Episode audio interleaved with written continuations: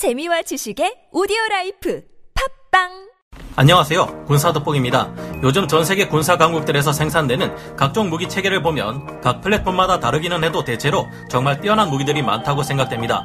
입만 열면 뻥을 치는 대륙의 무기들을 제외하면 말이죠. 그런데 지난 시간에 보여드린 것처럼 분명히 세계 다섯 손가락 안에 드는 군사 강국인데 무기 체계에 굉장히 문제가 많은 국가가 또 하나 있습니다. 바로 우리와 가장 가까이 있는데도 불구하고 사이좋게 지내기는 쉽지 않은 섬나라죠. 그들의 군사력은 결코 약하다고 볼 수 없는데도 불구하고 자세히 하나하나 들여다보면 문제점이 심각한 무기들이 한둘이 아닙니다. 오늘은 그 중에서도 지난번에 미처 다 말씀드리지 못한 기가 막히고 코가 막히는 어이없는 일본의 무기들을 살펴보려 하는데요. 지금도 변함없이 역사를 왜곡하고 독도에 대한 야욕을 드러내는 일본 정부를 생각하면 일본에 이런 골치 아픈 무기가 많다는 것이 다행으로 여겨지기도 하고 어딘가 통쾌하게 느껴지기도 하는데요. 최악의 무기들로 꼽히는 이 무기들 중에서 최악의 무기는 무엇일까요? 지금부터 형편없는 성능에도 불구하고 가격은 하늘을 찌르는 일본의 역대급 실패작 무기들 중 가장 심한 것을 엄선한 Top 5를 알아보겠습니다. 전문가는 아니지만 해당 분야의 정보를 조사 정리했습니다. 본의 아니게 틀린 부분이 있을 수 있다는 점 양해해 주시면 감사하겠습니다. Top 5 F-35와 AH-64D 아파치 최강의 5세대 스텔스 전투기 F-35가 일본 무기의 최대 실패작 중 하나라니 이상하다는 생각이 드실 겁니다. 미국의 록히드 마틴에서 만들고 일본이 수입하는 F-35는 성능상으로는 전혀 문제없는 현존 최강의 전투기 중 하나입니다. 잦은 정비와 높은 유지 비용 외에도 수많은 문제점이 있지만 전투력만큼은 F-35를 당해낼 만한 기체가 없는 상황인데요. 일본에서는 우리 한국보다 F-35를 비싸게 구매했지만 대신 라이센스 생산이 가능하고 정비 거점까지 일본 현지에 확보할 수 있었습니다. 하지만 이번 경우는 일본이 미국을 너무 믿고 손해를 본 또 하나의 케이스이기도 하고 해외의 무기 체계를 도입하는 데 있어서 왜 신중해야 하는지를 알려주는 반면 교사나 다름없는데요. 일본이 F4 전투기를 대체하기 위한 차기 전투기로서 선정한 것까지는 좋았지만 이 다음부터가 실수였습니다. 나름 일본은 F-35를 라이센스 생산하겠다며 자국산 F-35에 일본이 참여하는 부분을 최대한 늘렸지만 알고 보니 그 결과가 그냥 미국에서 부품만 들고 와서 조립만 하는 수준에 그쳐버렸다고 합니다. 아무래도 미국은 어떻게든 극비 중의 극비인 F-35의 기술을 노출시키고 싶지 않았던 것 같은데요. 관계자들의 말에 따르면 이 라이센스 생산이라는 게 그저 프라모델 조립하는 정도에 불과해 기술 습득으로 이어질 수 없다고 언급할 정도였습니다. 보통 일본 같은 국가에서 해외의 무기를 도입할 때 라이센스 생산을 선택하는 이유 중 하나가 바로 자국 내 항공 산업을 육성하고 그 산업을 유지하며 새로운 기술을 습득하기 위함입니다. 하지만 이번 F-35의 사례에서 일본은 자국 내 항공 산업 육성에도 실 패했고 새로운 기술을 습득하는 것도 거부당한 셈인데요. 게다가 이렇게 되고 보니 부품 운송비와 같은 기타 비용이 말도 안 되게 상승해버려 무려 직도입한 것에 비해 가격이 대당 150억엔, 한화 1596억 원에 이를 정도로 지나치게 올라가 버렸습니다. 처음부터 직도입을 선택했던 우리 한국은 대당 1200억 원에 도입했지만 일본은 말만 라이센스 비용이지 하나도 얻을 것 없는 뻘짓을 하고 대당 가격 1596억 원에 달하는 F-35를 사오게 된 것이죠. 라이센스 생산 비용과 합쳐서 생각해보면 일본은 거의 F-35 두 대 가격에 한 대를 양산하는 꼴이 되어버렸습니다. 게다가 이처럼 일본이 부품을 들여와 직접 프라모델 조립하듯 면허 생산으로 만든 F-35들은 결함 사례가 자주 발생하고 심지어 추락하는 사고까지 연이어 발생해 버렸는데요. 결국 일본에서 라이센스 제작된 F-35 전 기종이 비행 금지령을 선고받기에 이릅니다. 상황이 여기에까지 이르자 결국 일본은 면허 생산형 F-35 도입은 42대에서 끝내고 추가 도입분은 전량 완성품을 수입하는 것으로 대체되었습니다. 결국 돈만 더 쓰고 미국에게 뒤통수 맞고 처음부터 직도입을 선택했던 우리 한국보다 더 안 좋은 상황에 빠져버린 것이죠. 일본은 이외에도 AH-64D 도입 과정에서 또다시 미국에게 뒤통수를 맞았는데요. 역시나 라이센스 획득 비용에 생산 설비 비용까지 들여 AH-64D 롱보우 아파치 블록 2를 63기 생산할 예정이었습니다. 후지 중공업은 대박이라 기뻐하며 400억엔이나 되는 돈을 퍼부어댔는데 갑자기 보잉이 아파치 블록 3로 넘어가면서 블록 2 생산 중단을 논의하게 되었습니다. 이렇게 되자 2007년 육상 자위대는 아파치 블록 2 도입을 중단해버리고 13기만 획득하기로 결정했는데요. 이리 되자 후지 중공업에게는 2007년까지 생산된 10대 외에 남은 세 대 아파치 가격에 초기 투자 비용을 모두 얹어내야 하는 상황에 처합니다. 이 세 대의 가격은 무려 6,975억 원이 넘었는데 여기에 300억 원에서 400억 원 정도만 더 얹으면 F-22 랩터 한 개 편대를 구매할 수 있으니 엄청난 바가지 가격입니다. 결국 어쩔 수 없이 일본은 열 대 AH-64D 농복 아파치 블록 2를 개당 1,305억 원이란 미친 가격에 사게 되었습니다. 이 와중에 후지 중공업은 나머지 3기를 라이센스 생산할 줄 알고 미리 부품을 사놓는 바람에 보잉에게 미완성분 3개 부품값 100억 엔을 청구당하기까지 했는데요. 참고로 우리 한국은 이것보다 더 좋은 AH-64E형 아파치 가디언을 대당 500억 원, 즉 엔화 45억 엔 밖에 안 하는 돈으로 샀습니다. 그런데 여기서 중요한 사실, 보잉은 아파치 블록2 생산을 중단하지 않았습니다. 한동안 계속 만들어서 잘만 팔아먹었죠. 블록2가 생산 중단될 줄 알고 삽질을 거듭한 후지 중공업만 불쌍한 신세가 되었습니다.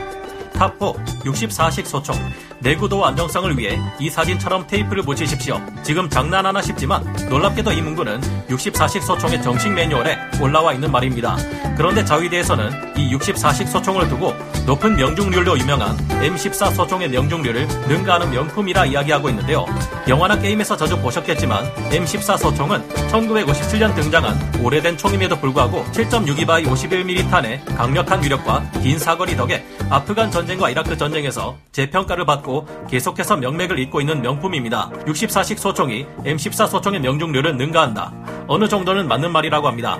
단 양각대를 사용하고 동시에 전용탄을 쓸 경우에만 해당되는 말이라고 하는데 이건 뭐 치트키를 쓰면 M14보다 정확하다는 소리로 들리는 건 저뿐일까요? 하지만 알고 보면 이 전용탄이라는 것은 7.62mm 나토탄에서 10%의 장약을 뺀 것이라서 위력이 약해진다는 단점이 있는데요. 생각보다 문제는 더 심각한데 단순히 전용탄의 위력 이 약해서 문제인 게 아니고 전용탄만 문제없이 발사할 수 있는 내구성이 약한 총기일 수도 있다는 것이 문제입니다. 평년적인 308 탄약이 64식 소총에 있어서는 장약을 과도하게 넣은 탄약인 셈이니 격발 시 잘 버틸지 불안하지 않을 수 없는데요. 7.62mm 탄을 쓰는 자동 소총 M14 소총의 무게가 작년 시 5.2kg이나 된다는 걸 감안해 이 문제를 해결한 가벼운 총기를 만들려다가 그만 내구성까지 약하게 만들어버린 케이스라고 합니다. 조정관을 돌리려면 튀어나와 있는 손잡이를 잡아 빼서 돌려야 하고 기본 부품만 해도 50개가 넘어 고장 시 정비하기가 매우 까다롭다는데요. 그래서 전문 정비병에게 맡겨야 할 정도라고 합니다. 내구도가 떨어져서 사용 중 분실되는 부품도 많다는데요.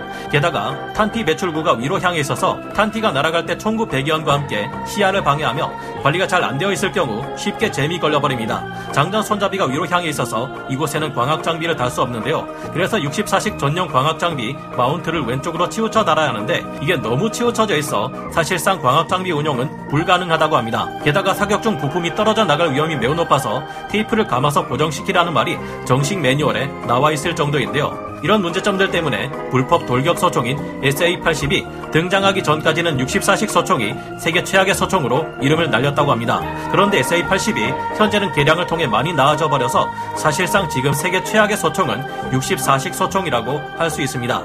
탑3 82식 지휘통신차. 일본에는 험지를 달릴 때 노면에 따라 차체가 요동을 치다가 좀 심할 경우엔 아예 옆으로 들어 누워버리는 바퀴 6개짜리 장륜 장갑차가 있습니다. 바로 82식 지휘통신차인데요. 이 장갑차는 일본 자위대 내에서 아주 뭐 같은 승차감으로 악명이 높아 잘 포장된 도로에서 훈련장으로 가는 동안에도 대원들이 멀미 증상을 호소합니다. 세 축의 바퀴를 너무 가깝게 붙여놓은 탓에 주행 안정성이 상당히 떨어지고 험지를 주행할 경우 차량 내부는 지진이 난 것처럼 난리가 난다고 하는데요. 그래서 어느 정도 짬이 차오른 자위대원들은 알아서 슬슬 피하는 차량이라고 합니다. 보통 우리가 알기로는 울퉁불퉁한 지면을 달려야 하는 야전에서 임무를 수행하는 장갑차의 경우 무한 궤도라 불리는 캐터필러를 달고 있는 장갑차를 사용하는 경우가 많은데요. 차륜형 장갑차는 보통 노면을 주로 달리는 용도로 포장 도로가 많은 도시 쪽에서 치안을 담당하거나 전투를 수행하는 경우가 많습니다. 그런데 왜 이런 생각을 했는지 모르겠지만 자위대에서는 이 차륜형 장갑차를 울퉁불퉁한 지면이 많은 야전에서 굴려보겠다고 도입한 것인데요. 이 장갑차는 한랭지 주행용 타이어가 없어 눈길에서 쉽게 퍼져버리고 정밀성도 매우 안 좋아 일단 한번 퍼졌다 하면 야전 정비가 불가능하다고 합니다. 그럼 주둔지로 끌고 가서 고치면 되겠지 싶지만 주둔지로 끌고 가도 정비가 안 되는 경우가 많아서 방면대에 위치한 정비 전담 부대 등으로 보내 창정비를 맡기는 것이 일상 투준일 정도라고 합니다. 저도 보다 보다 이렇게 신뢰성이 떨어지는 장갑차는 처음 보는 것 같은데요. 이런 장갑차 25mm 기관포를 달아 만든 87식 정찰 장갑차나 화학 방호차가 과연 전쟁이 났을 때 제대로 움직일 수 있을까요? 이 외에도 자위대의 차량은 문제가 많습니다. 60식 장갑차는 한 개 분대 인원인 8명의 자위대원조차 태우지 못해 전쟁터에서 활약하기에는 너무 느리고 73식 중형 트럭은 설계를 어떻게 했는지 엔진의 열기가 바로 뒤에 운전석으로 그대로 쏟아진다고 합니다. 겨울에도 더워서 창문을 열고 다닐 정도로 하니 한여름에 이 트럭을 탈 경우 그야말로 찜통이 따로 없겠죠. 신형의 경우 에어컨이 있지만 이 에어컨을 너무 세게 틀면 차량이 상한다고 최저로 틀게 한다고 합니다. 탑2 61식 전차 일본에는 중량이 35톤밖에 안 되는데 행동 반경이 겨우 200km밖에 안 되는 살인적인 저연비 전차가 있습니다. 이는 연비가 안 좋기로 유명한 미국의 M1 에이브람스 전차보다 더욱 심각한 저연비라 할 수 있는데요. M1A2C SEP 버전 3의 경우 중량 66.8톤으로 평균적인 항속거리는 390km에서 426km 전후 수준입니다. M1A2C SEP 버전 3는 최강의 3.5세대 전차로 명성이 자자하기라도 하지 61식 전차는 연비만 떨어지 는 게 아니라 성능이나 방어력까지 떨어지는데요. 2차 대전식 9세대 전차 기술을 그대로 사용했기 때문에 변속기 점검을 위해서는 전면 장갑을 드러내야 한다고 합니다. 그것 때문에 차체 전면을 용접이 아닌 리벳 접합으로 만들어 놓는 바람에 방어력이 그야말로 형편없다고 하는데요. 리벳 접합이라니 도저히 현대 전장에서 쓸 수 없는 종이장 차체가 아닐까요? 게다가 조종성은 기존의 자위대가 운용하던 미국제 M4 셔먼보다 더욱 나쁘다고 합니다.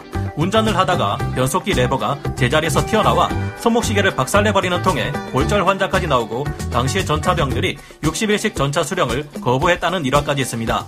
탑 1. 62식 기관총. 일명 저주받은 기관총. 62식 기관총을 빼놓으면 곤란하겠죠. 이 기관총은 무거운 데다 총열이 너무 쉽게 과열되는 탓에 자위대원들이 끔찍하게 싫어하는 총이라고 합니다. 운반 중이나 발사 중 총열이 자동 분해되어 버리는 탓에 이번에도 테이프로 고정시켜 사격한다고 하는데요. 조금만 먼지가 끼어도 즉시 작동을 멈추는 데다 한 자위대 간부는 방아쇠에서 손을 떼었는데도 불구하고 계속 사격이 멈추지 않았다고 합니다. 이런 기가 막힌 신뢰성에 가격은 또 정당 200만엔 하나로 2122만 원을 호가합니다. 이는 당시 대기업 셀러리맨들의 월급 말고 연봉보다 훨씬 비싼 액수였다는데요. 한국에서 400만 원이면 만드는 기관총을 일본에서는 2천만 원 주고 만들었는데 성능이 이꼬라지였던 것입니다. 이 외에도 정말 많은 일본의 무기들이 저성능에 어울리지 않는 비싼 가격을 자랑합니다. 악명이 자자한 80, 90 소총 정도면 양반이죠. 단순함과 저렴함으로 유명한 이스라엘의 우지 기관 단총을 베이스로 만든 미네비아 PM9은 프레스 방식을 쓰지 않는 바람에 정당 42만엔 한화로 445만 원의 미친 가격을 자랑하는 세계에서 가장 비싼 기관 단총으로 거듭났습니다. 그런 주제 그 흔한 개머리판 하나 없어서 못 써먹을 판이었나 본데요. 육상 자위대는 결국 MP5K나 HNK MP7 같은 외국산 기관 단총으로 바꾸고 있고 해상 자위대의 특수부대는 아예 배치를 거부해버렸다고 합니다. 눈에 띄는 것들만 언급했지만 사실 이외에도 일본의 몇몇 무기들은 우리의 상상을 뛰어넘는 것들이 많습니다. 뛰어난 기술을 가진 일본에서 이런 무기가 나오는 걸 보면 무기체계 성능을 공개해 피드백을 받는 우리 군의 행동은 좀 더 바람직하지 않나 하는 생각이 드네요. 일본의 사례를 참고해 우리는 무기를 도입하거나 개발할 때 신중함을 잃지 말아야겠습니다. 오늘 군사 돋보기 여기서 마치고요. 다음 시간에 다시 돌아오겠습니다. 감사합니다. 영상을 재밌게 보셨다면 구독, 좋아요, 알림 설정 부탁드리겠습니다.